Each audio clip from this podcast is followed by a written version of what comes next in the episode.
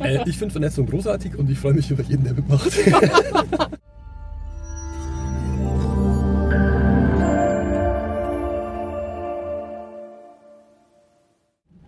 Liebe Freunde, liebe Sachsen, herzlich willkommen zum Cruise Talk. Heute habe ich den Stefan Ohlberger an Bord. Ähm, ihr werdet sicherlich gleich am Dialekt hören. Er kommt aus Niederbayern, ist in Sachsen. Warum er nach Sachsen gekommen ist, wird er mir gleich erzählen. Er ist stark vernetzt in der IT-Szene, baut auch hier relativ äh, viele Netzwerke auf. Da, auch darüber reden wir. Wir wollen über künstliche Intelligenz sprechen, wir wollen über Digitalisierung sprechen und die Auswirkungen auf die Menschen. Mhm. Aber als erstes die Einstiegsfrage, Stefan, was wolltest du als Kind werden? Tatsächlich immer schon Unternehmer. Das mag jetzt etwas komisch klingen, aber äh, aufgrund der Tatsache, dass ich nie etwas anderes erlebt habe, weil mein Senior Zeit seines Lebens, äh, lebt immer noch zum Glück, ähm, halt immer schon Unternehmer war, war Ja. das die einzige Perspektive, die ich kannte. Und ähm, naja, so als Kind denkt man sich dann öfter irgendwie, ich will das machen, was mein Papa macht. War bei Ja. mir genauso. Ohne genau zu wissen, was das bedeutet. Äh, aber ich habe es komplett miterlebt, äh, über mehrere Unternehmen hinweg. Äh, mein Dad hat ursprünglich mal eine Baufirma gehabt, hat äh, eine IT-Firma gehabt, hat den ersten Computerladen in der Region gehabt, äh, hat dann mit seinem Cousin irgendwie angefangen gehabt, im Internetbusiness was zu machen. Das heißt, also ich habe die ganze Technologiegeschichte von Anfang an in der Wiege gehabt. Also Okay. ich kannte nichts anderes. Ja. Also Feuerwehrmann oder Polizist war, war nie eine Option gewesen für dich. Fand ich auch spannend, Ja. aber War nicht cool. war, war anders. So, super, weil wir ja beide ein bisschen IT-affin sind, äh, war gerade die IT abgestürzt, was kein Problem ist. Ähm, wir haben ja Verständnis dafür. Also wir Ja. waren gerade dabei, über äh, Polizei und äh, Feuerwehrmann zu sprechen. Das war keine Option. Nee. Und ich hatte, glaube ich, gerade die Kurve bekommen zum Thema Bauunternehmen und Software. Ihr, baut eine, ihr habt eine Bausoftware, ne? Ist das also zumindest aus dem Namen? Ja, richtig, genau. Also, ursprünglich, also es ist eine längere Geschichte Ja. äh, vom Prinzip her, die ist aber äh, gar nicht so sehr mit mir in Verbindung am Anfang. Äh, mein Senior hatte halt dieses Bauunternehmen und er hatte das Problem, dass äh, alles, was das Thema Software damals betraf, das waren die finsteren 80er Jahre, da war Software noch kein schönes Thema. Ähm, es war teuer, es war aufwendig, es war kompliziert äh, und er wollte es irgendwie einfach haben. Mhm. Also die Idee war tatsächlich so schnell wie möglich äh, für seine Häuser Angebote schreiben zu können. Und klassische Geschichte, sein Cousin war Informatiker und dann haben die zwei sich mal hingesetzt und überlegt, was können wir denn da machen? Haben eine Software entwickelt, die relativ einfach war. Ja, also die war für die 80er Jahre auch ganz hübsch. Im Vergleich zu heute natürlich nimmer, aber ähm, das war die Ursprungsidee. Und daraus ist dann halt äh, Villa entstanden, was Software-Tool war, womit sie schnell Angebote schreiben konnten und Häuser planen konnten. Ja. Und im Laufe der Zeit hat sich das weiterentwickelt. Ja, und irgendwann haben sie halt festgestellt, das macht Spaß, haben dann eine richtige Softwarefirma gemacht. Die Baufirma war dann irgendwie passé. Ähm, sie haben das Ganze halt dann eher projektweise entwickelt. Die ersten Leute um die Ecke kamen und haben gesagt, Mensch, cool, wie machen ihr das? Warum seid ihr so schnell? Können wir das nicht auch kaufen? Ja, und so aus dieser Gemengelage heraus ging es dann irgendwie los. Ähm, jo, so entstand die Software letzten Endes. Äh, Okay. Was ich aber so damals gar nicht mitgeschnitten habe. Ja, also das wurde dann relativ groß. Irgendwann haben sie, und das ist mein Link zu Dresden, tatsächlich jemanden kennengelernt, der in Dresden den Vertrieb für sie gemacht hat. Das war mein jetziger Partner, der Holger Schönemann, Ja. ähm, der mit mir damals nichts zu tun hat und umgekehrt. Äh, tatsächlich war es so, dass mein Senior die Software verkauft hat. Der Holger hat sie gekauft. Da war ich auch noch in keinster Art und Weise irgendwo mit dabei oder sonstiges. Okay. Ähm, und erst wesentlich später, durch Zufall, bin ich da mal reingekommen. Da ging es um das Thema Standortvernetzung, weil ich eher so aus der Netzwerkecke komme. Und zwar wirklich jetzt im Sinne von Kabel und so weiter Ja, damals. okay. Ähm, und an dieser Internetgeschichte damals mit dabei war. Ich habe so ein Stück mitgeholfen gehabt, die Abrechnungssysteme für den ersten Internetanschluss in der Stadt Bogen, wo wir damals eben waren, äh, mit aufzubauen für seinen äh, Cousin eben, der das gemacht hat. Äh, super heiße Zeit. Ähm, und das war für mich total spannend. Ja? Da war nichts mit Bausoftware. Also war ich ganz, ganz, ganz weit weg. Durch blanken Zufall erst später dazugekommen, weil es eben Standardvernetzung ging. Da haben sie mich dann gefragt, ob ich mal Lust hätte, weil ich gerade zur Verfügung stand. So, Klar, war ich. Im, in Anführungszeichen Osten war ich sowieso noch nie. Ja. Äh, wollte ich eh schon immer mal hin. Und so, so kam ich das erste Mal total ohne irgendeine Vorstellung nach Dresden. Wann, wann war das? 99 oder 2000. 99 oder 2000, also auch schon eine ganze Weile her. Ja. Mittlerweile doch äh, sehr zufrieden hier, oder? Seit 18 Jahren. Seit 18 Jahren hochzufrieden. Ich bin hochzufrieden hängen Ja. geblieben und würde auch nicht woanders hin wollen. Sehr, sehr schön. Also der Dialekt ist ja immer noch da, ne? Der geht aber glaube ich nicht weg. Also das ist bayerischer, aber das, damit hast du keine Probleme hier, oder? Nö, we weitestgehend nein. Ja. Ich habe mich zwischendurch bemüht, Hochdeutsch zu sprechen, Ja. fand es aber unauthentisch und bin dann wieder Ja. zu einem leichten Dialekt zurückgewechselt. ja, Ähm, ja. Ach, ich finde das charmant. Kann Genau. mir natürlich einer ganz Stück anstrengend, aber so ein bisschen ja. bleibt. Sehr, sehr gut. Ähm, ihr sitzt ja hier oben auf Straße E mit der, mit der Firma, glaube ich, so 50, 60 Mitarbeiter. Ja. Also, äh, was, was macht denn diese, diese so eine Bausoftware? Also du sagst vorhin, da kann man Projekte planen mit dieser Architektensoftware oder?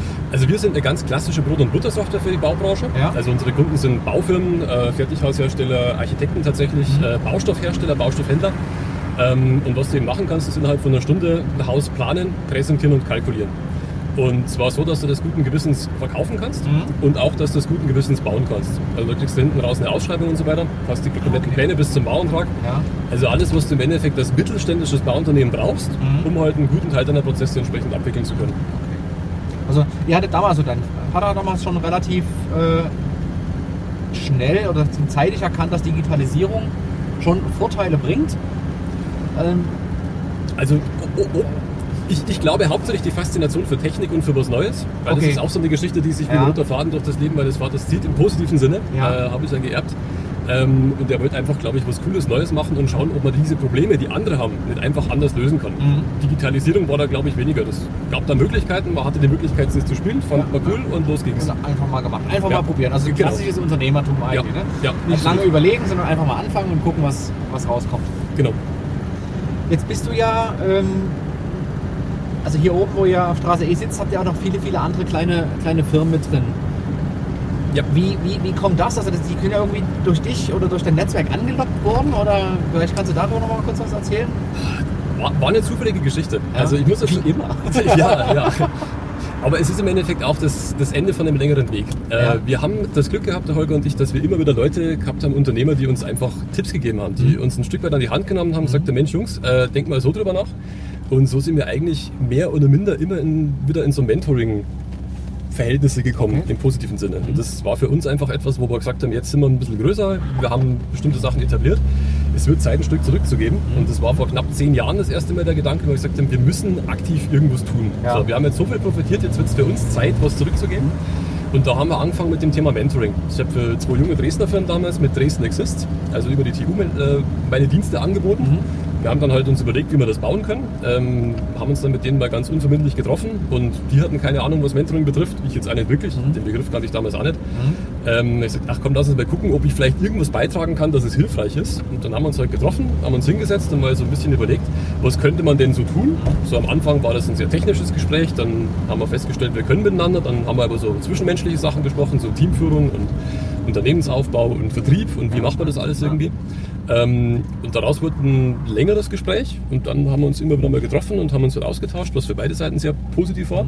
Und irgendwann hatte ich Lust, das mehr zu machen. So, das war dann so eine strukturierte Geschichte. Wir haben auch ein neues Filmgebäude gesucht, weil uns das alte einfach zu klein geworden war. Wir haben dann was gefunden, das wir gekauft haben. Äh, für uns war es viel zu groß, aber die Gelegenheit war tatsächlich zu günstig, äh, als haben wir überlegt haben, wie wir das sinnvoll strategisch bewirtschaften können. Das war hier oben dann. Das war hier oben, genau, Okay. richtig. Wir waren vorher ähm, in der Radeberger Vorstadt. Ähm, Auch schön aber unsere. Wachstumsmöglichkeiten waren Ja, begrenzt. ja. Ähm, so viel war da nicht frei. Also da ging das mit der Immobiliengeschichte schon ein ganzes Stück los hier wieder. Ähm, und dann sind wir hier durch Zufall oben gelandet und haben uns überlegt, vielleicht kann man ja alles miteinander verbinden. So, Mhm. Ursprünglich war die Idee, Ankermieter zu haben. Das heißt, also, wir haben 2.500 Quadratmeter, 2 mal 600 haben uns überlegt, nehmen wir mittelgroße Softwarefirmen, so ähnlich wie uns mit rein, Mhm. äh, teilen uns halt Fortbildungen und äh, alles Mögliche und das ist ein bisschen Community-Gedanke, aber halt schon mit einem wirtschaftlichen Fokus, dass das, was man tut, schon ähnlich ist, dass man wirklich auch von gemeinsamer Arbeit profitiert, Ja. Ähm, weil das einfach die Wahrscheinlichkeit erhöht, dass auch was passiert. Dieses informelle Mensch, wir sollten doch mal, ja, das haben wir ja öfter, aber das, was praktisch daraus passiert, da muss einfach ein Business Case da sein. Irgendwas, wo du auch echt was davon hast. Und eine Struktur halt einfach auch. Genau, Also es ist- richtig. Okay. Ich habe schon mehrere so Netzwerke hochgezogen, also insofern so ein bisschen wusste ich, wie das geht. Ähm, als man gesagt hat, das machen wir jetzt einfach vor der Haustür. So einfach mit dem Kaffee. Dann haben wir halt Gespräche geführt mit Leuten, die da passen könnten. Haben aber recht schnell festgestellt, dass ähm, es gab diverse Faktoren. Damals war Internetverbindung noch ein bisschen uncool ähm, im Industriegebiet Nord. Äh, zwischenzeitlich haben wir Glasfaser, das Problem haben wir nicht mehr. Aber das war echt das Thema für Softwarefirmen, ähm, nachvollziehbar. Und das nächste war aber auch schlicht und ergreifend so Sachen wie äh, Bewirtschaftung der Cafeteria.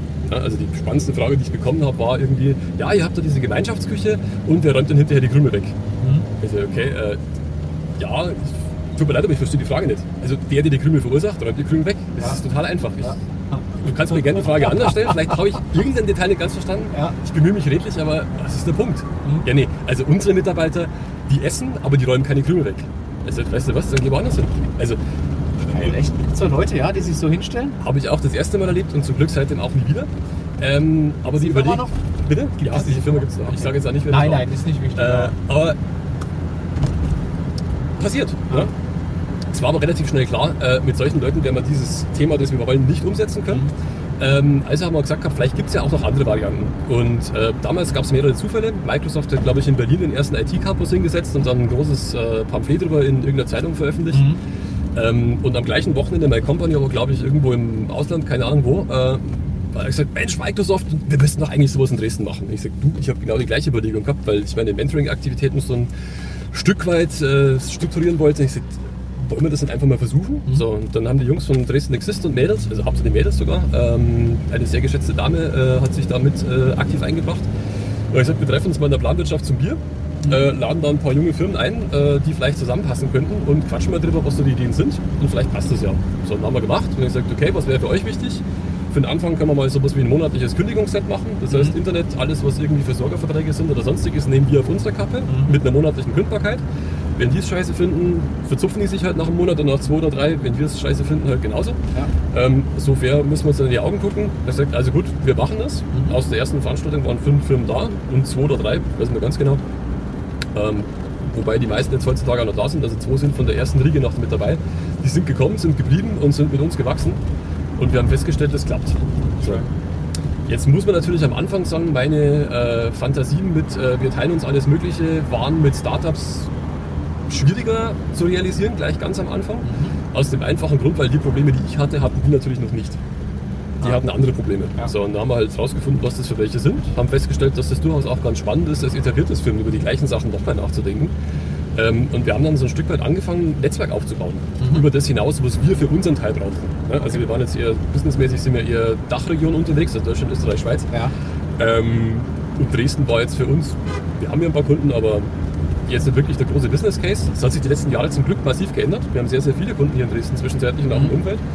Ähm, und so kam es, dass wir uns Stück für Stück vernetzt haben, geguckt haben, wer könnte denn spannend sein als Partner oder als Kunden für unsere Leute. Und da wir jetzt praktisch schon dieses Gebäude hatten, haben wir gesagt, naja, machen wir die eine oder andere Veranstaltung. Die Stadtförderung Dresden, bzw.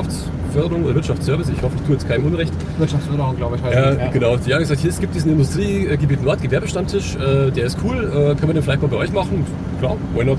So, dann haben wir Leute angequatscht und gesagt, hey, wir haben ja coole Startups, äh, redet doch mal mit denen. Und da kamen so die ersten Geschäftskontakte raus, ähm, die haben sich gut verstanden. Und anstatt jetzt irgendwie als Startup die nächsten fünf Jahre an der Sekretärin vorbeizukommen, ist es deutlich einfacher, wenn du als sag ich mal, Gebäudeeigner irgendwo hingehst und sagst, du übrigens, äh, der Typ hier ist cool, Mhm. vielleicht magst du mit dem reden, der ist um die Ecke, äh, ich hol mir schnell einen Kaffee oder ein Bier und lass uns mal schnell quatschen ja. Funktioniert. Ja, genau. Ja. So. Weil da bist du dann irgendwie so erstmal in einem Setting, das alle verstehen Ja. und da redet man miteinander und wenn es nichts ist, ist halt nichts. Und wenn es was ist, dann geht es halt weiter. Und das hat sehr gut funktioniert. Ähm, also habe ich angefangen gehabt, das ein Stück weit strukturierter zu machen, weil ich, und das war der positive Effekt für uns, überhaupt erstmal festgestellt habe, wie viel geiles Unternehmertum, wie viel geile Firmen und wie viel unglaublich tolle Sachen wir auch hier haben im IT-Bereich. War mir null klar. In keinster Art und Weise.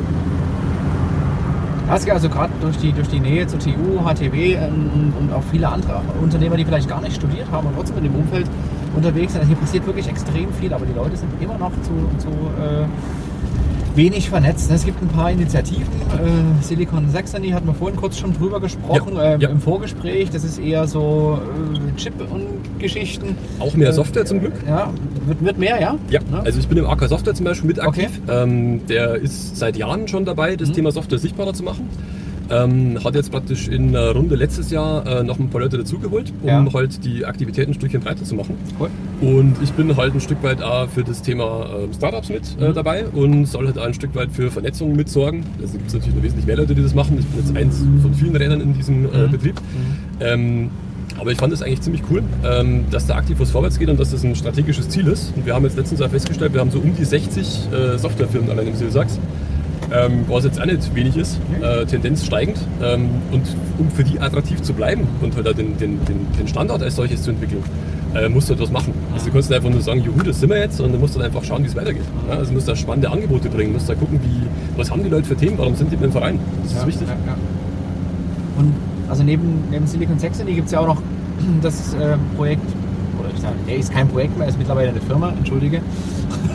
Ähm, Future Sachs, Ja, ja, mit der, mit der äh, Heimann. genau. macht das auch ganz toll. Die hat das schon immer als Projektleiterin lange gemacht, ist jetzt Geschäftsführerin der GmbH, Ja. GmbH ist es, glaube ich, geworden, ja. Sind sich solche, also solche Konstruktionen, so eine Förderkonstruktion mit, also sind die sich, sind das Wettbewerber mit Silicon Saxony oder gehen die in die gleiche Richtung, kooperieren die? Da Also Dresden Exist gibt es ja auch noch. Also es gibt ja. Ja. immer mehr so Initiativen, auch ganz viele kleine, die da immer was machen wollen. Ähm, Ist das eher kontraproduktiv oder siehst du das eher produktiv oder haben die einen ganz, andere, einen ganz anderen Fokus oder ist es wirklich Also hilft? ich, ich glaube, dass es unterschiedliche Sachen sind. Mhm. Ähm, also FutureSax und Silicon Saxony sehe ich jetzt zum Beispiel in keinster Art und Weise in der Konkurrenz.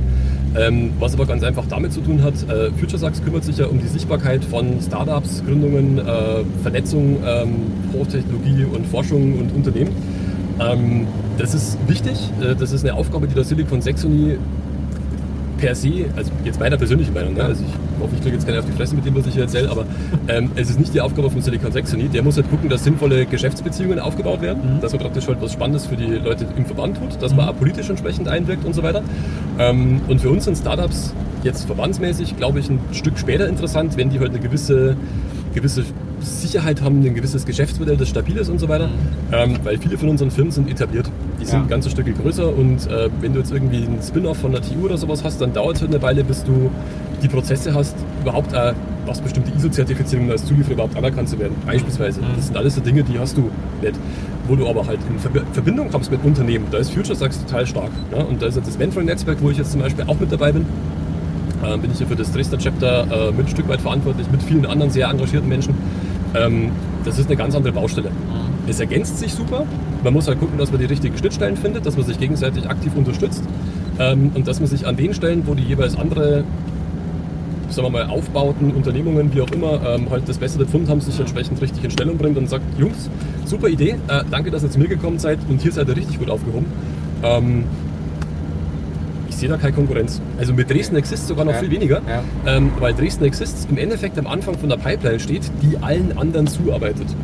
Ja, du hast ja zum Beispiel diese äh, Wettbewerbe. Der Sammler, erstmal was an der Uni so passiert und dann. ah, Genau, richtig. Da, da gibt es dann praktisch Ideen, die werden zu Unternehmen, die werden unterstützt. Jetzt Dresden Exist ja zum Beispiel auch mit bei mir im Gebäude äh, mit einem kleinen Teil dabei. Die haben ihr Delta Hoch 3 Programm, das sehr, sehr großartig ist. Was ist das? Ähm, Delta Hoch 3 ist so ein kleines Inkubationsprojekt, ähm, wo praktisch im Vorfeld schon äh, Leuten, die gründen wollen, geholfen wird, ihre Idee mal ein Stück schärfer zu fassen. Wo die einfach einen methodischen Unterbau bekommen, dass sie später, wenn sie dann mal gründen oder so ein Exist-Stipendium sich schnappen, Mhm. dass die einfach schon ganz viel wissen und die Zeit, wo sie diese zur Verfügung haben, möglichst gut nutzen können. Das finde ich eine absolut wichtige Geschichte, weil die Leute praktisch zu einem Zeitpunkt abholst, wo sie noch echt verdammt viel machen können. Mhm. Es gibt zum Beispiel demnächst aber so eine ganz tolle Veranstaltung von den Jungs und Mädels von Dresden Exists, wo Pitch Day ist, wo die Unternehmungen oder Gründ Vorgründungen, die jetzt da stattfinden, Mhm. ähm, in Verbindung mit echten Unternehmern kommen und Feedback bekommen zu ihren Okay. Ideen und Multiplikatoren, wo die einfach sagen, hey geil, das haben wir uns überlegt, was haltet ihr davon? Mhm. Und dann haben die in der frühen Phase die Chance, dieses Feedback einzusammeln und umzusetzen entsprechend. Dann später kommen halt deutlich reifere, also jetzt nicht übertrieben, aber deutlich reifere Ideen, Geschäftsmodelle Mhm. und Unternehmungen raus, wo du halt auch wesentlich schneller äh, umgesetzt bekommst. Weil man darf eins nicht vergessen, viele von diesen wissenschaftlichen ähm, Backgrounds sind größere Umbauten oder Change-Prozesse in Unternehmen. Und so ein Vertriebsprozess kann zwischen ein bis drei Jahren dauern, wenn du jetzt als Target heute einen riesengroßen Tanker hast. Vom ersten Gespräch bis hin zur Evaluierung, bis da jemand Zeit hat, dann wird jemand krank oder jemand kündigt dort, dann ist das Ding wieder tot und dann kommt der nächste. Also du brauchst da schon teilweise einen langen Atem, um da zu landen. Ja? Also ich habe auch Kundengrößen, wo ich einfach weiß, der Vertriebsprozess dauert mal zwei bis drei Jahre, bis das Ding durch ist. Und wenn du Nur jetzt... der Vertriebsprozess. Na klar. Ja, ja, ja. Ich habe Kunden mit denen das erste Gespräch vor zehn Jahren, dann dauert es einfach halt, weil was weiß ich, Unternehmensnachfolge ist dann halt ein Thema und plötzlich Ja. hast du einen anderen Ansatz, andere Ziele. Ja. Manchmal sind auch nicht die richtigen Leute, das ist halt einfach Pech, das ist dann so. Ja, muss man einfach zur Kenntnis Aber es ist nehmen. eine, ist eine wichtige Erkenntnis, also gerade für, für junge Unternehmer, dass es halt nicht sofort in der ersten Woche, dass die Zahlen schwarz sind. Ne? Deswegen Ja, das ist halt ganz, ganz wichtig. Also brauchst du Durchhaltevermögen und deswegen brauchst du auch Venture Capital. Also irgendwie. Ne? Äh, habt ihr da einen Draht zu, zu ähm, Kapitalgebern? Nö. Macht ihr Nö. gar nicht. Also Ja. bin ich raus. Also ich kenne Ja. Leute, die die Drähte haben, lass Ja. es mich so formulieren, aber A, dadurch, dass ich in meinem ganzen Leben selber noch kein Venture-Kapital eingesammelt habe und ich null Plan von der ganzen Nummer habe, Ja. ähm, habe ich zwar ein paar Connections jetzt persönlich, Mhm. aber jetzt institutionell. Also ich würde dann eher sagen, geht mal lieber zu Leuten, die sich damit auskennen. Ja. was weiß ich, die Hightech-Startbahn beispielsweise ist in dem Bereich mit den Venture Days äh, super aufgestellt beispielsweise. Ähm, da gibt es halt den TGFS und diverse andere, wo ich halt auch wüsste, wo ich sagen kann, hier geht da mal hin Ja, ja. und redet mit dem, weil die kennt sich damit gut aus. Oder Avesta, Business Angels hier, die Cornelianen beispielsweise. Ähm, da bin ich raus. Also ich halte nichts davon, mich mit Sachen zu beschäftigen, von denen Nee, ich keine aber das Netzwerk ist ja allein schon der Punkt. Das hast Ja. du jetzt mal aus dem Stegreif schon mal vier Institutionen genannt, wo sich dann Unternehmerinnen und Unternehmer hinwenden können, wenn sie dann äh, doch mal Kapital brauchen. Also Förderprogramme gibt es ja auch so einige, äh, also im KfW-Bereich, SAP-Bereich, Ja, da kann man auch ganz, absolut. ganz viele Dinge machen. Aber da gibt es tatsächlich sehr viele Unternehmen äh, Beratungshäuser, die sich damit beschäftigen, die einen da ordentlich unterstützen. Weil die Anträge für solche Dinge sind schon sehr, sehr komplex. Das macht, sollte man nicht alleine machen. Da gibt es Ja. immer so ein paar kleine Kniffe. Macht Sinn. Ich würde mich gerne äh, noch mal ein bisschen in Richtung Politik bewegen, Digitalisierung in Unternehmen, Unterstützung. Wie weit glaubst du, ist, ist das Bundesland Sachsen hier? Hast du da einen Einblick, was das, die Sichtbarkeit dieser Problematik eigentlich angeht? Also in gewissen Teil ja. Ähm, also ich will mir jetzt nicht anmaßen, dass ich für Gesamtsachsen sprechen kann. Mhm. Also ich lebe in meiner Dresdner Blase. Ähm, ich habe zwischenzeitlich auch ganz gute Connections nach äh, Chemnitz beispielsweise und ein paar nach Leipzig. Ähm, aber wie es jetzt zum Beispiel in der Oberlausitz ausschaut, habe ich keine Ahnung. Mhm. Ähm, deswegen würde ich mir jetzt in der Hinsicht nicht erlauben zu beurteilen, wie es dort ist. Ähm, was ich sehr schön finde, vielleicht mal andersrum, ist, äh, die Handwerkskammer hat hier äh, in Dresden äh, ein ganz schönes Format auch gemacht, äh, Innovationswerkstatt Industriegebiet Nord beispielsweise, äh, wo ein paar Mal im Jahr äh, Leute zusammenkommen aus dem handwerklichen Bereich, die sich mit dem Thema Innovation beschäftigen, wo es immer wieder interessante Speaker gibt. Von der IMA war letztens mal jemand da, der halt Leichtbauwerkstoffe, ähm, GFK und so weiter halt mal ein bisschen Ja. Gebracht hat. Das war super. Zum Thema Innovation haben die mal, oder wie funktionieren Innovationen, haben sie was gemacht gehabt. Wir haben letztens mal uns mit dem Thema CAD, 3D-Bearbeitung von äh, Holzwerkstoffen Mhm. äh, beschäftigt. Äh, das finde ich super. Also da passiert was, da ist auch wirklich aktiv was da. Ja. Ähm, es gibt jede Menge äh, Stammtische und alles Mögliche. Ähm, was ein bisschen schade ist, man findet das nicht irgendwie so, also es gibt ja keine zentrale Plattform, wo du gucken kannst, was es alles gibt. also das wäre zum Beispiel was, was ich mir wünschen würde. Mund zu Mund irgendwie, da ist Genau. was und sowas. Ja, das ist das Thema Sichtbarkeit von solchen Programmen, das ist äh, tatsächlich Ja. nicht so einfach. Also ja. ich würde sagen, es gibt einen Haufen geiles Zeug. Mhm. Ähm, man muss halt wissen, wo man es findet. Mhm. Äh, man muss die richtigen Leute kennen. Also es gibt so Gatekeeper, das ist mir jetzt auch aufgefallen. Also du brauchst halt ein paar Multiplikatoren, die ja wirklich wissen, wo du hingehen musst. Und plötzlich eröffnen sich dir so Kreise. Ja. Ja. Es gibt im Englischen dieses Deeper Down the Rabbit Hole. Äh, Alice im Wunderland letzten Endes. Mhm. Ja. Je tiefer du in das, äh, den Hasenbau reinkommst, desto mehr findest du eben Welten und sonstiges unten drunter. Und das ist ja, glaube ich, schon auch der Fall. Also es, ich, kleinteilig gibt es unglaublich viel. Es gibt sehr schlagkräftige Netze, die auch wirklich verdammt viel machen, die auch übergreifend, also in alle möglichen Herren Länder äh, schon geiles Zeug tun. Mhm. Äh, aber von außen schaut es, glaube ich, oftmals so aus, als ob es gar nicht so viel gibt. Mhm. Was aber nicht gefühlt meiner Wahrheit entspricht. Ich glaube, dass es anders ist. Ja. Ich glaube, es gibt mehr als man mit. Ja, das glaube ich halt auch, aber man sieht sie nicht. Man, Ja. man kennt sie einfach nicht. Ne? Das ist, also nicht nur in, der, in diesem IT-Umfeld oder so, in diesem Bereich, sondern auch die, die, die Blogger-Szene, da gibt es auch extrem viele. Aber man kriegt sie als Nicht-Blogger und nicht in der Szene involviert, da kriegt man es kaum mit. Und äh, das ist so, da versucht so jeder so ein bisschen sein, seinen eigenen Traum zu verwirklichen vom, vom großen Geld, vom großen Einfluss wahrscheinlich. Ähm, äh, Denkst Ja. du das auch in die Richtung oder, ist, oder fehlt einfach auch vielleicht die Kapazität, das größer zu machen? Das ist aber ein Zeitthema. Ne? Ich meine, Sowas machst du jetzt nicht auf der linken Pobacke einfach mal so. Äh, Ja, ja, das auf alle Fälle. Äh, ich glaube aber, dass das Thema Digitalisierung einfach äh, viel zu weit gefasst ist, ähm, weil ich, ich kümmere mich zum Thema Digitalisierung hauptsächlich um die Baubranche. Mhm. So, Baubranche auch mit einem sehr speziellen Fokus. Das heißt, im Großkundenbereich oder Großprojektbereich hast du völlig andere Anforderungen als Thema Digitalisierung beispielsweise als kleines Bauunternehmen. ja. Da kann Digitalisierung Office 365 sein beispielsweise mit entsprechenden äh, generell in der Cloud gespeicherten Geschichten, Mhm. ja, was das schon mal viel bringt. Äh, Digitalisierung kann in dem Fall sein, ich habe ein CRM-System, das mir plötzlich irgendwie Sa Sachen sichtbarer macht Mhm. und meine ganzen Prozesse entsprechend unterstützt. Das kann sein, dass ich das ganze Social-Media-Thema äh, mit so genialen äh, Lösungen, wir haben vorher über äh, Webstandard zum Beispiel gesprochen, ähm, das ist eine coole Geschichte, das kann Digitalisierung sein. Oder aber ich habe ein Prozessabwicklungssystem, in dem ich praktisch mein komplettes Dokumentmanagementsystem mit allen kaufmännischen Prozessen habe. Oder ich kriege mit, wo, in, wenn ich jetzt ein Fertighausunternehmen bin beispielsweise, habe ich plötzlich Sachen mit RFID-Chips, wo mein ERP-System gemeldet wird, wo halbfertige Erzeugnisse sind. Das kann ein Thema sein. Ne? Also einfach Tracking innerhalb der Industriehalle, wo bin ich beispielsweise. Und allein an diesem simplen Beispiel, simplen in Anführungszeichen Beispiel Baubranche, Maschinenbau ist nochmal anders, dann hast du praktisch klassische Industrie, an anderen Stellen bist du nochmal anders. Es ist so unglaublich diffizil, dass diese Digitalisierungsanbieter sich auch nicht als einsehen. Ne? Also wenn du zum Beispiel in den Medien immer liest, Digitalisierung, das Gefühl, das die Leute bekommen könnten, ist, naja, so ein Digitalisierer macht ja alles. Nee, macht er nicht, weil er muss branchenspezifisch Wissen Ja. haben, weil er sonst nämlich wirklich bloß sehr, sehr oberflächlich was anbieten kann. Und damit hast du halt in der Tiefe wieder so, so unglaublich viele Details, die dann anders sind. Das ist ja genauso wie, ja, ihr macht doch auch Software. Fr früher Ja. war es, du machst doch was mit Computer. Genau, oder mit Internet. ja, genau. So. Ich kann heutzutage auch nicht mehr bestimmte Sachen machen, wo äh, meine Leute wissen, wie es geht. Ja? Und wenn ich die nächste Softwarebude frage, wie macht denn ihr das, dann stelle ich auch fest, die leben in einer völlig anderen Welt. Ja. Ja, wir haben letztens irgendwie äh, drei, vier Softwarefirmen an einem Tisch gehabt, wo wir uns einfach mal drüber unterhalten gehabt haben. Wir haben uns vortrefflich über komplett neue Sachen unterhalten. Mhm. Obwohl wir alle ja nur in Anführungszeichen Software machen. Und das ist, glaube ich, so das Problem an der ganzen Geschichte. Diese, äh, diese Aufgabe, Digitalisierung als solche nachvollziehbar sichtbar zu machen, ist keine einfache, weil du kannst es nur an einer bestimmten Flughöhe machen. Ähm, weil wenn du ins Detail runtergehst, verlierst du immer einen gewissen Teil von den Leuten, die sich plötzlich in dieser Geschichte nicht mehr wiederfinden. Und deswegen hast du zum einen diese, sagen wir mal, eher generell angesetzten Digitalisierungsgeschichten, wo man halt für Sichtbarkeit, für Digitalisierung und Veränderung wirbt. Und auf der anderen Seite hast du eben diese sehr tief unten angesiedelten, sehr, sehr, sehr spezifischen und vor allen Dingen teilweise nicht sichtbaren äh, Digitalisierungsanbieter oder Netzwerke, die sich halt um irgendwas kümmern, was Industrie äh, ist. Ja? Glaubst du, dass das Mindset von den Kunden, also wir reden jetzt relativ viel über äh, B2B-Beziehungen, Ja. ja. also gar nicht um Endkunden, Endkunden machen wir dann gleich noch. Ähm, glaubst du, dass die Verantwortlichen in den Unternehmen heute schon digital, also ausreichend digital denken oder ist das immer noch für viele so ein, so ein, so ein kaum greifbares Neuland? Sowohl als auch. Ähm, also ich erlebe beides. Ähm, ich erlebe zum einen Leute, die unglaublich weit sind. Also ich muss tatsächlich sagen, ich bin mehr als positiv überrascht gewesen, als ich bei der ersten äh, Innovationswerkstatt von der Handwerkskammer gewesen bin, ähm, weil da Leute einfach unfassbar geile Sachen machen.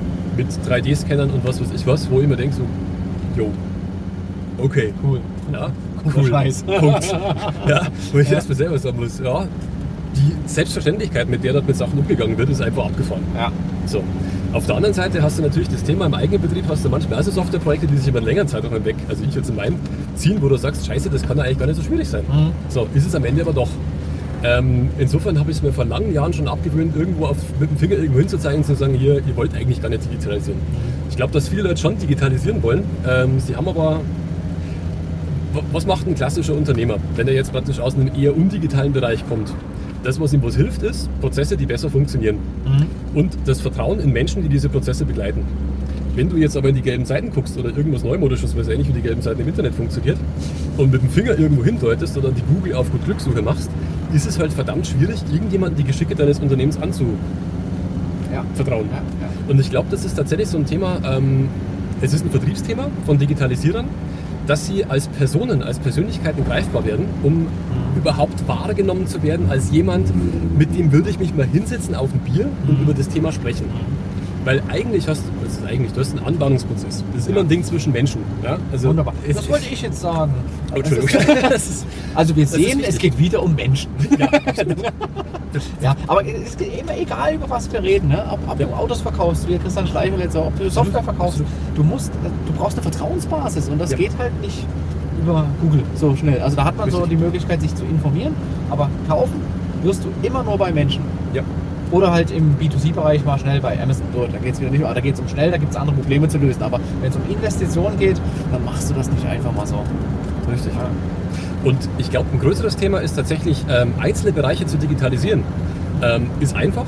Ja. Wenn du jetzt aber praktisch das Thema Transformation nimmst, was ja ein deutlich größeres Wort ist, als jetzt nur, ich mache den Geschäftsprozess A auf B, äh, oftmals hast du ja eine Reihe von Systemen, die du miteinander verbinden musst. Ja. Und jetzt hast du praktisch ein ganz anderes Spannungsfeld, weil du Leute brauchst, die in der Lage sind, digitale Architekturen für Unternehmen in den für dort umsetzbaren Prozessen zu planen, zu gestalten und dann umzusetzen. Ja. Und da hast, du dann, ja, da hast du dann halt nicht ein Softwarehaus mit dabei, sondern eben mehrere. Ähm, und das ist etwas, wo das Thema Netzwerk plötzlich wieder super interessant wird für äh, Softwarehäuser, ähm, weil du meistens die alleinige Lösung nicht mehr bieten kannst. Ja. Weil dafür ist der ganze Bereich zu komplex. Ja. Und dann brauchst du halt ein paar Leute, wo du vielleicht auch schon ein, zwei Projekte mal im Vertrauen umgesetzt hast und vielleicht mal kein Geld verdient hast, aber wo du weißt, wo du selber auch das Vertrauen hast. Du kannst den Leuten anbieten, dass du es machst. Und das ist im Endeffekt für uns gerade so ein riesengroßer Vorteil, ähm, jetzt ganz speziell in meinem Unternehmen, dass Leute eben sagen, hey, pass auf, ihr kennt doch die, die und die, die kommen nach euch in der Kette, ihr macht doch Datenaustausch. warum nehmen wir nicht euch? Ja. Ja, weil ich will ja nicht ein Experiment machen. Ja, wenn ich jetzt irgendwie von mir 600 Häuser baue beispielsweise, ähm, dann will ich nicht irgendwie äh, das Experimentierfeld für zwei Firmen sein, die vielleicht Ja. jeder für sich geilen Scheiß machen. Äh, in Kombination weiß aber keiner, ob jetzt geil rauskommt oder Scheiß. Mhm. So, und das ist die große Frage. Ja? Und an der Stelle, ich habe da hundertprozentiges Verständnis. Und da müssen wir mehr Marketing machen. Ja. Also als also für die, für die Digitalisierung mehr Marketing, für die Vernetzung mehr Marketing oder Beides. Also Digitalisierung ist aus meiner Sicht Vernetzung. Ja. Du hast dieses Schwarmthema, Ja. was ja immer, es gibt da vom, vom Dück dieses schöne äh, Schwarmdumm, äh, Hörbuch Ja, und Buch. Kann man Äh, gut machen. ja. Also guter Typ kann man sehr empfehlen. Gibt auch Ja. viel auf YouTube zu gucken. Also der ist ein cooler Typ. Ja, genau. Also was ich damit sagen will, Schwarm löst nicht immer alles. Ja. Aber äh, wenn du praktisch halt wirklich komplexe Lösungen umsetzen musst und du beispielsweise ein Produktanbieter bist wie ich, Ja. hast du meistens Beifang oder Leute, mit denen du was gemeinsam tun musst. Mhm. Also macht es einfach Sinn, sich mit denen rechtzeitig hinzusetzen, zu gucken, was sind denn das für Nasen, was arbeiten da für Leute, können wir mit meinen zusammen, wenn wir die gleichen Worte verwenden, meinen wir das Gleiche, was ein ganz wichtiger Punkt ist, insbesondere bei der Digitalisierung. Also es gibt diese schöne Bullshit-Bingo mit irgendwelchen Fachwörtern, wo zum Schluss trotzdem keiner weiß, um was es geht. Ähm, also macht halt wenig Sinn. Ja. So, und damit hast du halt eine andere Art von Marktbearbeitung im positiven Sinne, ähm, wo du aber halt selber intern anders denken musst. Mhm. Du musst du den eigenen Mitarbeitern erklären, so, hey, äh, okay, früher haben wir es selber gemacht, aber jetzt wird es doch ein bisschen anders. So, dann musst du halt einfach wesentlich mehr in Kommunikation investieren. Das geht nicht anders.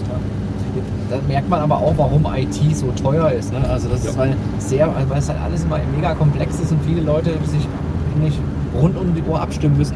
Also wenn du mehrere Unternehmen hast, selbst in einem Unternehmen, wenn man jetzt ein größeres Haus nimmt, selbst da sind diese Projektteams ja immer mit unterschiedlichen Aufgaben, mit unterschiedlichen Technologien unterwegs, die du sitzt ja da zum Teil stundenlang in irgendwelchen Meetings rum äh, Klar. und, und äh, versuchst Dinge zu lösen und das macht es halt extrem teuer. Jetzt hast du gerade schon von Schwarm äh, gesprochen und zum Schwarm gehört ja auch Intelligenz, Achtung Brücke. Ich würde jetzt gerne mit, äh, über, mit dir über künstliche Intelligenz sprechen Ja. und mehr die Kurve Richtung Privatkunden, also Endkonsumenten gehen und die Ängste, die vielleicht damit zusammenhängen. Was glaubst du, brauchen, also müssen wir Angst haben, dass eine künstliche Intelligenz wirklich mal intelligenter wird als, als wir Menschen? Ähm, es ist, glaube ich, eine Frage der Definition von Intelligenz. Also, Grund, ja, Geil. Das war jetzt weniger despektierlich gemeint, dass ja. rüberkam. nee, äh, der Punkt ist der, momentan hast du Maschinen, es gibt ja diesen Bereich Machine Learning, der Ja. letztendlich heißt, dass Maschinen etwas lernen. Genau. Das heißt praktisch, sie bekommen eine ganze Menge von Fällen und ähm, bekommen halt damit übergeholfen, was sie in, dem, in der Situation tun wollen. Das heißt, autonomes Fahren ist ja zum gewissen Teil auch nichts anderes, als dass mit der Kiste irgendwie sagt, in der Situation machst du das, in der Situation machst du das.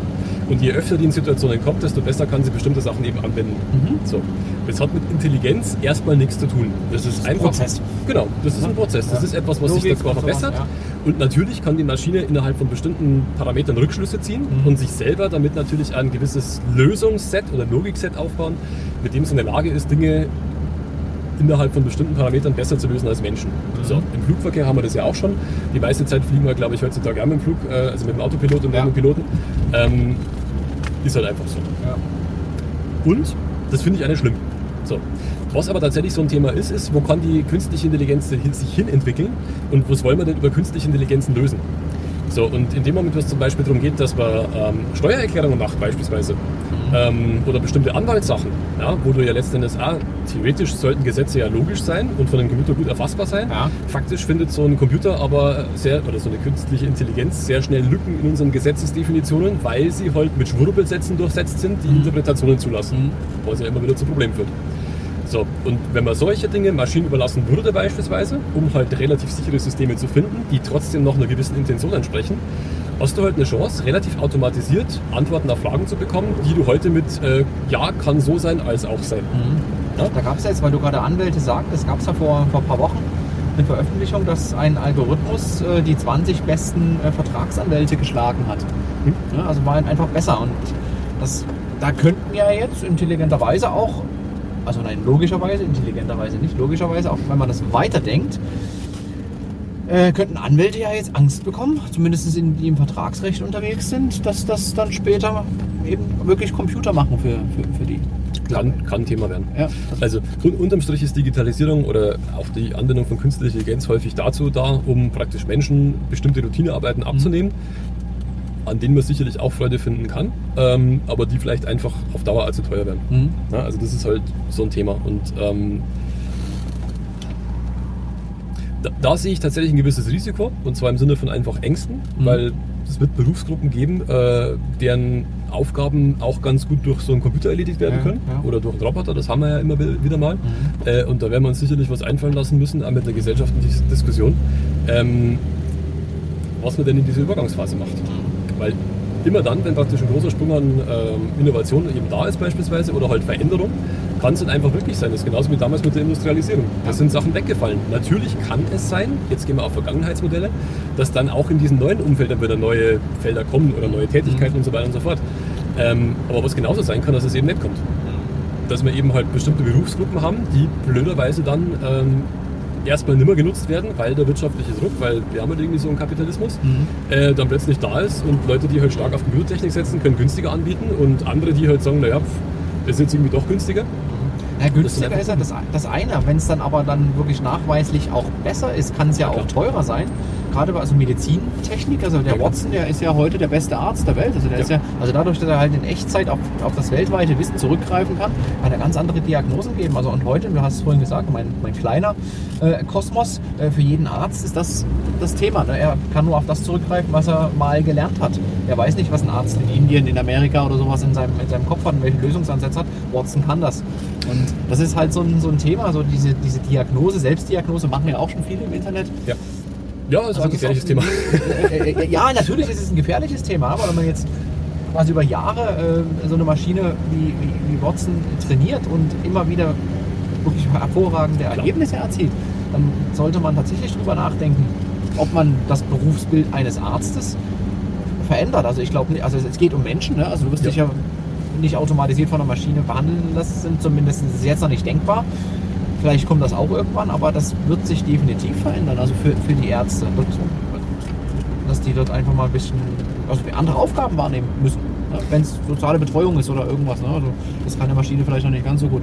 Ja, also ich glaube, dass das eine gute Unterstützung sein kann. Also ich habe letztens mit einem Bekannten zusammengesessen, der mir eben erzählt hat, dass es jetzt äh, eben Röntgengeräte gibt, die dir schon äh, diagnostische Unterstützung bieten, Mhm. wo du praktisch halt hinterher das Bild hast und dann sagt es, ja, da ist ein Knochen Ja. beispielsweise. Ja, genau. Oder hier hast du eine Fraktur mit einer hohen Wahrscheinlichkeit und so weiter und so fort. Wo du beim Hingucken erstmal sagst, oh, könnte es das eine oder könnte das andere sein, weil das geht auf statistische Modelle, hat eine Möglichkeit, das auszuwählen, okay, mit einer hohen Wahrscheinlichkeit ist es dieses. Genau. Das ist nützlich. Insbesondere wenn, oder Beispiel, wir haben ja vor kurzem dieses äh, schöne äh, Medienecho gehabt im Sinne von, hoch, die Notarztversorgung oder Notfallversorgung wird anders und bestimmte Not, äh, fällt das Wort gerade ein hier. Ähm, Behandlung? Nee, Nein, äh, lass uns wo du hinkommst im Krankenhaus, wenn du umfällst und irgendwie Not, Notaufnahme. Notaufnahme, ach so, ja. Ja, Das ist ja ja. einfach. Aber zu einfach, bitte ich. Ja. Ja. so, Schwamm drüber. Nee, also das ist zum Beispiel so ein Thema, kann ja auch unterstützend sein, dass du praktisch mit weniger Personal Ja. das dann hoffentlich nicht so überlastet ist wie jetzt, Mhm. äh, halt einfach unterstützt wird äh, und du halt auch wieder näher an den Leuten dran was machen kannst und vielleicht nicht irgendwie eine halbe Stunde durch die Gegend gekarrt werden musst, bevor dich irgendjemand behandelt Ja, mit deinem ja. Thema. Ich glaube auch, also dass auch äh, dass in dem Bereich für, für die Menschen viel mehr Zeit dann einfach sein wird. Und das ist wahrscheinlich, also das ist in naher Zukunft, glaube ich persönlich dran. Auch in der Pflege wird das, wird das ähnlich sein. Ne? Also wenn du bestimmte Sachen, die also das ist ja schwer, also so, so einen Menschen aus dem Bett rauszuheben, das kostet Kraft, das Ja, kostet klar. Energie, das kostet Nerven. Die Nerven, die aber dann fehlen, um den Dialog vielleicht mit dem Patienten zu führen. Ne? Und das ist halt, wenn da Roboter unterstützen können, Klar. und noch mehr Dialog entstehen kann, ist es eigentlich sogar was Schönes. Also ich will eigentlich damit mehr die Ängste nehmen vor solchen Geschichten, weil es, ist, es, es wird uns helfen. Ich glaube auch, und es ist auch ganz wichtig, darüber zu sprechen. Also äh, ich glaube, dass in der Hinsicht viel zu wenig darüber gesprochen wird. Es wird entweder super shiny dargestellt, was die neue tolle Zukunft sein kann auf der einen Seite, Ja. oder es wird irgendwie super schwarz gemalert mit, wir werden alle sterben und was weiß ich was. Ja. Schwarz-Weiß Ähm, geht, genau. ja. Gibt gut Schlagzeilen, schwarz-weiß. Äh, Ja. ge- Genau, aber mal in so einen konstruktiven Dialog Ja. zu gehen und. Leute einfach mal aktiv mitzunehmen. Ne? Also auch jetzt beispielsweise, äh, wie soll ich das formulieren? Ähm, ich komme selber vom Land, Mhm. ne? also richtig hardcore vom Land. Ähm, da macht es einfach Sinn, sich mit den Leuten einmal hinzusetzen und zu quatschen und einfach mal zu sagen, hey, was denkt ihr über Digitalisierung? So. Und da kriegst du ganz viel lebenspraktische äh, Feedbacks und äh, wirst dann auch feststellen, dass die oftmals auch schon ziemlich coolen Kram mit Digitalisierung machen beispielsweise. Und dass da die Berührungsängste vielleicht gar nicht so riesengroß sind. Das Thema ist aber, wenn du jetzt dich nur auf die Medien konzentrierst, und ich meine, das ist nicht negativ im Sinne von Medienschelte oder sonst irgendwas, dafür möchte ich mir eigentlich explizit distanzieren. Aber man hat schon einen sehr oder vielleicht mal anders. Ähm, in der Vergangenheit sind mit Sicherheit viele Dinge auch passiert, die heutzutage passieren. Mhm. Mit der Sichtbarkeit durch Internet, Medien und so weiter und so fort hast du heute aber eine ganz andere Möglichkeit, dass auch du in drei Dörfern Entfernung oder halt im Dorf im nächsten Bundesland oder fünf Bundesländer weiter erfährst, was passiert. Ja. Und damit hast du gefühlt eine andere Situation als in der Vergangenheit, obwohl es vielleicht, bewusst vielleicht, auch damals schon so gewesen ist, das hat bloß keiner mitbekommen. Richtig. So. Und diese neue Form von Sichtbarkeit von Dingen, insbesondere was auch Veränderung betrifft beispielsweise, erfordert mit hoher Wahrscheinlichkeit eine andere Art von, wie wir damit umgehen. Einfach deswegen, weil die Situation eine andere ist als früher. Ja. So, jetzt mal ganz abstrakt. Und konkret gemacht kann das einfach bedeuten, dass es wirklich Sinn macht, dass du als Unternehmer hingehst, dich aktiv auch mit den eigenen Unternehmern mal mit dem Thema beschäftigst, philosophierst, quatscht, guckst Ja. Und einfach mal links und rechts Leute ansprichst. Ja? Dass du dich beispielsweise mit einem Heizungsbauer mal zusammensetzt, der bei dir die Heizung mal sagt, hey, übrigens, wie ist denn das Thema Digitalisierung für dich eigentlich? Mhm. Ich jetzt als IT-Unternehmer wohlgemerkt, da sehe ich mich in der Pflicht. Mal zu sagen, hey, was ist denn das für dich? Wenn er sagt, Was, was machst du schon damit? Ne? coole Idee, äh, hätte ich gerne mal Kontakte zu XY, dann mache ich die beispielsweise. Ja. Das kann aber jeder, der in der IT ist, ein Stück weit machen. Also sie sehen uns da echt selber in der Pflicht, was zu tun. Und einfach mal aktiv. alle Botschafter irgendwie. Ne? Also, ja. Weil von selber wird es nichts. Ja? Weil wie soll denn jemand, der beispielsweise nichts mit dem ganzen Kram zu tun hat, plötzlich sagen, boah geil, künstliche Intelligenz, zieh ich mir jetzt mal voll rein. KI, was bedeutet das für mich? Ja, also, Ja, wofür Angst. vor allen Dingen? Ja, Ja, klar. Klar ist so eine KI super praktisch und ich sag mal, wir nutzen zum Beispiel KIs auch im, im, im täglichen äh, Leben, ohne dass wir es mitbekommen groß. Mhm. Ja? Also viele von den äh, IT-Sicherheitssystemen beispielsweise, die dafür sorgen, dass wir halt nur einen gewissen Anteil von Spam in unserem E-Mail-Postfach Ja, haben, ja. die basieren auf KI. Ja. Da sitzt kein Mensch mehr und sagt, Da oh, redet keiner böse. drüber. Genau. Da redet Aber keiner drüber. Wir akzeptieren es, weil es unserem Leben einen Nutzen bringt. Genau. Aber im Moment wird dieser Unnutzen quasi mehr kommuniziert, deswegen kriegen die Leute Angst. Genau. Richtig.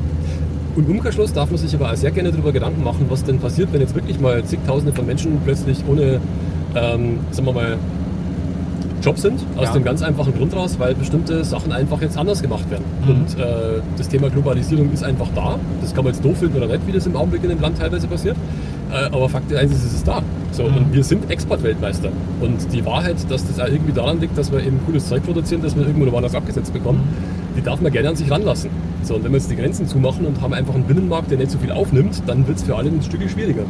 Und in dem Rahmen ist es aber trotzdem so, dass wir halt auch gewissen Zwängen unterlegen sind. Und wenn man jetzt zum Beispiel nach China guckt und so weiter, ich, ohne das jetzt irgendwie als Polemiker oder sonstiges zu betrachten, die sehen Digitalisierung ein bisschen generalstabsmäßiger als wir und ziehen das ein Stück härter durch als unser einer. So, und da macht es dann auch durchaus Sinn, jetzt rein unternehmerisch betrachtet, an, an bestimmten so. Stellen eben was anderes zu machen. Ja, kann er gerne mal warten, wenn man über die Kreuzung fährt. Ähm, Das wir schon mal freundlich. Ne? ja. Egal, ja. Zeit. ja, also es- macht, es werden Dinge einfach passieren aufgrund von Notwendigkeiten, die da sind. Ja. Die können wir finden, wie wir wollen, das wird passieren und dann macht es trotzdem einfach Sinn, rechtzeitig darüber nachzudenken.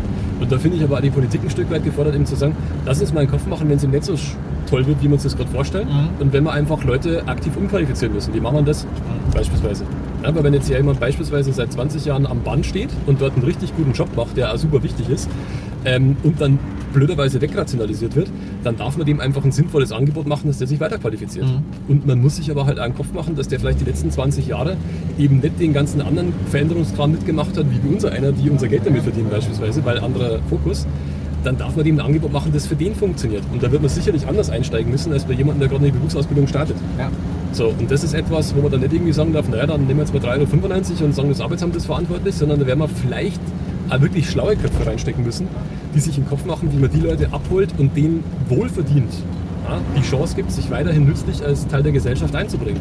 Und nicht das Gefühl gibt, naja, schade eigentlich, das war's aber. ja. Das darf nicht sein. Ja, Punkt. Was, was glaubst du in äh, das, das Schulsystem? Du bist jetzt auch schon eine Weile raus, aber vielleicht hast du Berührungspunkte in diese Richtung. Was müsste das äh, Schulsystem den Kindern heute schon mitgeben, um darauf vorbereitet zu werden, was da so kommt? Es gibt ja diese schöne Diskussion, wir ähm, geben den allen Tablets und Computer und dann wird alles gut. Das glaube ich Ja. ist nicht der Fall. Ähm, also ich glaube, die Schüler sind eine, eine Baustelle, das andere ähm, sind die Lehrer. Sehr gut, ja. Ähm, und zwar nicht im Sinne von, die Lehrer sind schuld, sondern im Sinne von, ähm, mir fehlt so eine breite Unterstützung von richtig guten Leuten, die Lehrer unterstützen, Digitalisierung auch weiterzugeben. Mhm. Ähm, weil ich sag mal, wenn du jetzt irgendwie, was weiß ich, 20 Jahre Lehramt gemacht hast, ähm, das hat jetzt nichts mit ältere Leute-Bashing oder sonst irgendwas, zu tun. also auch das in aller Deutlichkeit, darum geht es gar nicht. Bloß wenn du 20 Jahre halt äh, in deiner Schule nicht mit dem Thema Digitalisierung morgens konfrontiert worden bist und ab morgen sollst du alles digital machen, ist das sicherlich eine Hürde, bei der du unterstützt werden darfst. Ähm, und da wird es dann auch relativ sinnvoll sein, wenn man einfach gute Leute mitten im entsprechenden Zeitfokus reinpackt und losmacht. Also schönes Beispiel, jetzt, ich sage nicht welche Bank, aber ich kenne Bank? jemand, ich kenn jemanden, der Banken unterstützt Ja. bei Transformierungsprozessen und da gab es eine Diskussion, naja, um die Leute sinnvoll zu unterstützen, müssen wir den Beratungsprozess in der Filiale zwei Jahre begleiten, damit wir diesen Wandel umsetz, umgesetzt bekommen. Mhm. Brauchen wir was weiß ich, x Stunden pro Woche und tralala. Und ich sagte, naja, ihr habt eine Woche Zeit pro Filiale und ansonsten fickt euch, in Anführungszeichen jetzt mal ganz hart. Und ich so, wird es aber schwierig, um das Ziel zu erreichen, Ja. ja. weil das Ziel ist doch ziemlich groß. Mhm. Ja, aber wir haben einfach nicht mehr Geld. Er sagt, naja, aber wenn ihr das Geld nicht habt, dann wäre das Ziel erreicht. Dann macht Nee, den Laden zu. Genau. So, wir nehmen das mit den Fähnchen. Ja, genau. Aber die sind schöne. Werbung. nee, die Bank war es nicht. Das war jetzt einfach nur, weil jemand das so kurz passt Die Werbung war einfach zu geil. Ja. Äh, so. Nee, und das ist einfach der Punkt, wo man auch sagen muss, wenn wir Digitalisierung wollen, dann müssen wir die Leute, die Digitalisierung an, unser, an unsere Kundschaft und unsere Kinder sind in dem Moment unsere Kundschaft, dann müssen wir denen die Chance geben, dass die das auch mit, einem entsprechenden, mit einer entsprechenden Sicherheit im Unterricht einbringen können. Mhm. Und da musst du dir halt einen Kopf machen. Das reicht nicht bloß einfach irgendeinen Computer hinzustellen. Du musst dir einen Kopf machen, wie du praktisch deine Lehrinhalte digital sinnvoll rüberkriegst. Ja. Dafür brauchst du A, gute Software, dafür brauchst du eine andere Form von Didaktik, wie du es rüberbekommst. Du brauchst medienkompetente Lehrer, ähm, du brauchst Unterstützung seitens der Wirtschaft, die auch mal wieder reingeht. Also hier in Dresden gibt es tatsächlich ein, zwei Initiativen, die das machen. Es gibt Okay. äh, mit Mintiki beispielsweise sogar im Kindergarten schon äh, eine Unterstützung, äh, wo die äh, MINT, also Mathematik, äh, Informatik und Naturwissenschaft äh, interessierten Kindern eine Chance geben, sich einfach auch schon in dem Alter mit zu beschäftigen. Mhm. Es gibt dort diverse Schulinitiativen, die was tun, was ich sehr gut finde. Aber nichtsdestotrotz, um das flächendeckend auszurollen, brauchst du halt einfach auch unglaublich viele Leute, die Fortbildungen machen. Ja. So, und die gute Fortbildung machen. Da brauchst du vielleicht ein E-Learning-Konzept, das das Ganze unterstützt. Also alles das, wo einfach die großen Unternehmen generalstabsmäßig mit viel, viel Geld, Zeit, Mühe und Not äh, investieren. Das Gleiche müssen wir auch tun, weil wir an der Stelle Bildung, äh, halt die Fachkräfte von morgen ranzüchten im positiven Sinne. Äh, und gefühlt ist da noch was zu tun. Da ist noch ein bisschen was zu tun. Also, aber, äh, ja, und um, um das zu machen, um die. Das muss ja von oben runterkommen, also wieder aus der Politik. Ja. Das heißt, dort müsste man eigentlich anfangen, dort das Bewusstsein massiv schärfen, dass genau diese Dinge passieren müssen. Sonst wird das ja nicht durchgegeben, ne? Oder, Na klar, also ich, ich glaube, es gibt ein paar grundsätzliche Sachen, die das nicht unbedingt so einfach machen. Ähm, aber wenn es politisch nicht ganz opportun sein mag, ähm, der Föderalismus, äh, dass jeder sein eigenes Ding macht, hat durchaus Vorteile, weil er bestimmte regionale Begebenheiten eben mit in Betracht zieht. Mhm. Aber wenn du jetzt irgendwie von heute auf morgen eben eine größere Veränderung hast, die äh, du vielleicht in drei, vier Jahren umsetzen musst, tust dich halt relativ hart, wenn du immer mit 16 Leuten darüber diskutieren musst, wie du das jetzt irgendwann machen Ja. kannst.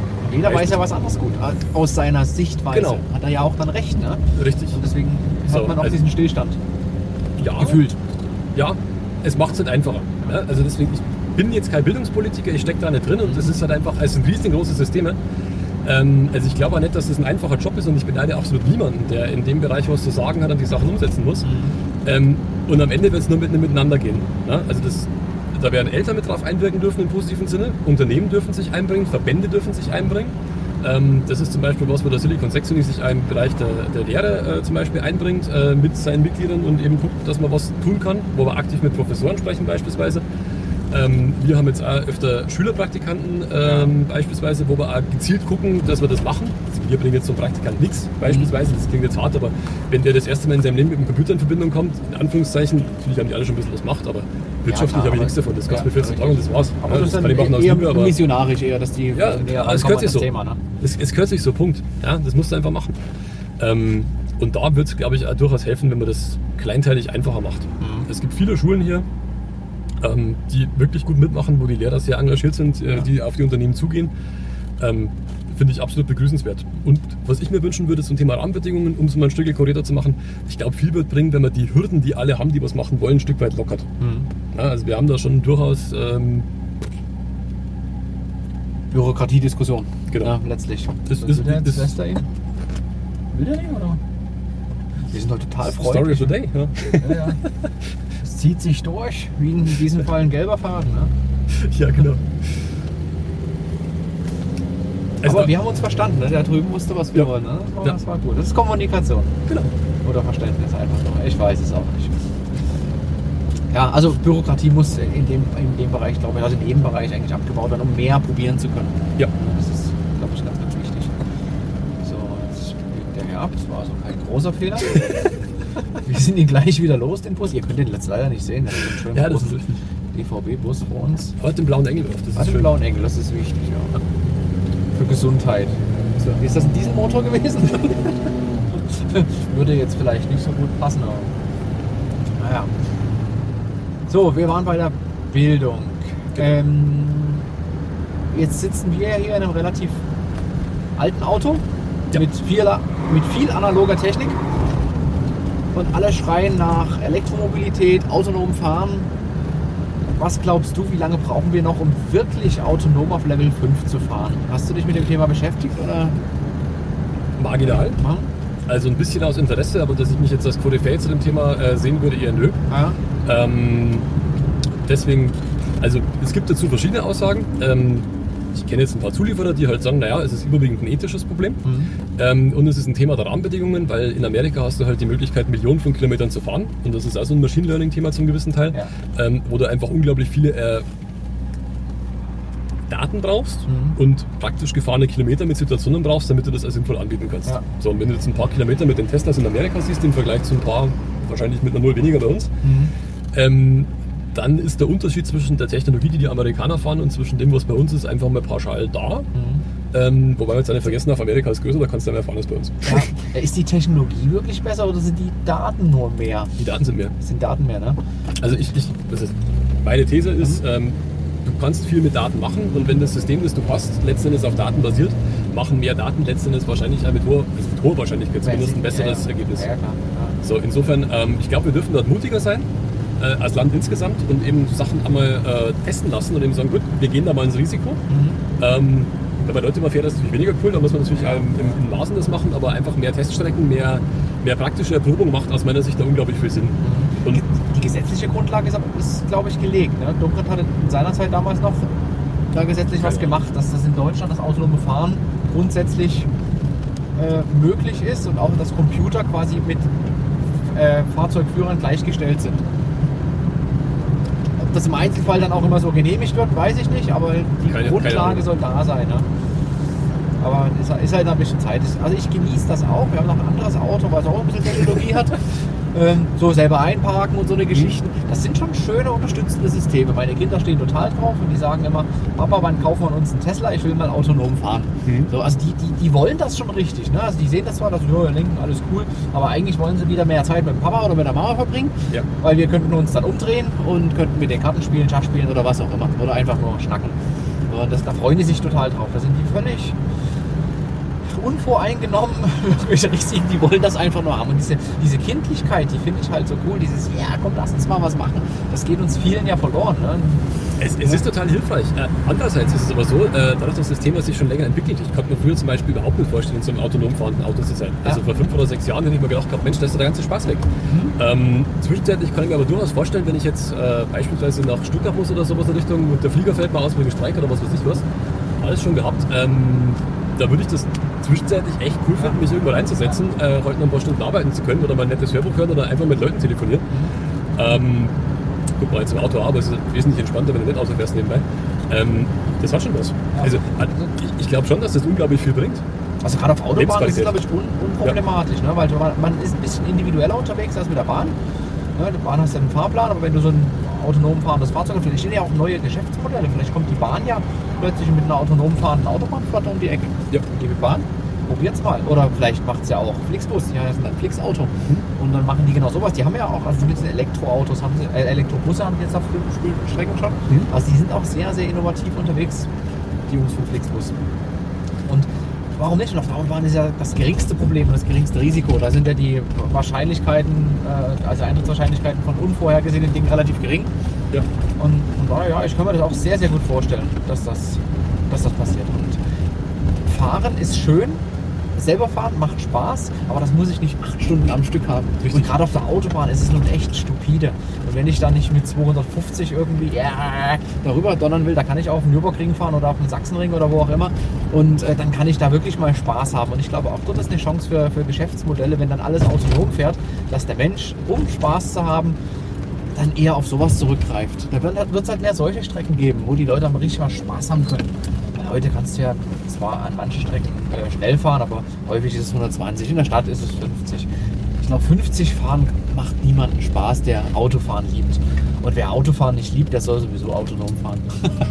Ja, für LKW stelle ich mir zum Beispiel großartig vor, Ja. weil ähm, Güterverkehr, Logistik, es passiert immer mehr vom Prinzip her und ähm, das Risiko nimmt natürlich zu. Und ich habe sehr hohen Respekt vor den ganzen LKW-Fahrern, die haben keinen leichten Job äh, mit dem ganzen Druck und so weiter. Ähm, insofern, wenn da mehr autonom geht, ist das sicherlich eine ganz große Erleichterung. Ja. Ja, also auch für die Umwelt, also wenn die sich einfach mal ineinander reihen können, die ganzen Fahrzeuge. Ich polter hier noch schnell rein bei euch im Parkplatz. Und dann, ja, also der, es ist ja auch wirklich Sprit sparen, Diesel sparen, wenn die hintereinander im optimalen Zustand, Windschatten und sowas fahren können.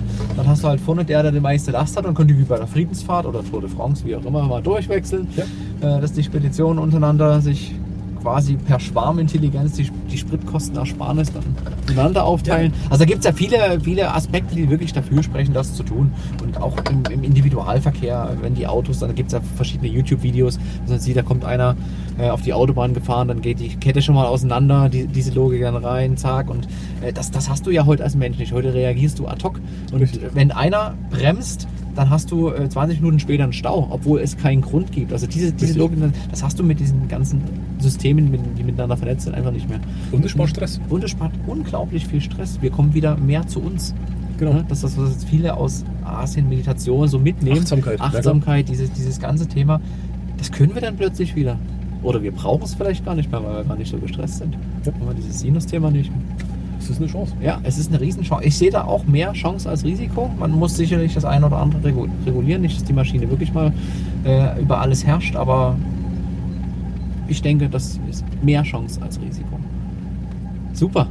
Stefan, ganz, ganz vielen Dank für deine Zeit. Jo, danke Möchtest gleichfalls. du noch was als ein Abschlusswort zur IT sagen? Oder zur Vernetzung? Äh, ich finde Vernetzung großartig und ich freue mich über jeden, der mitmacht. Sehr gut.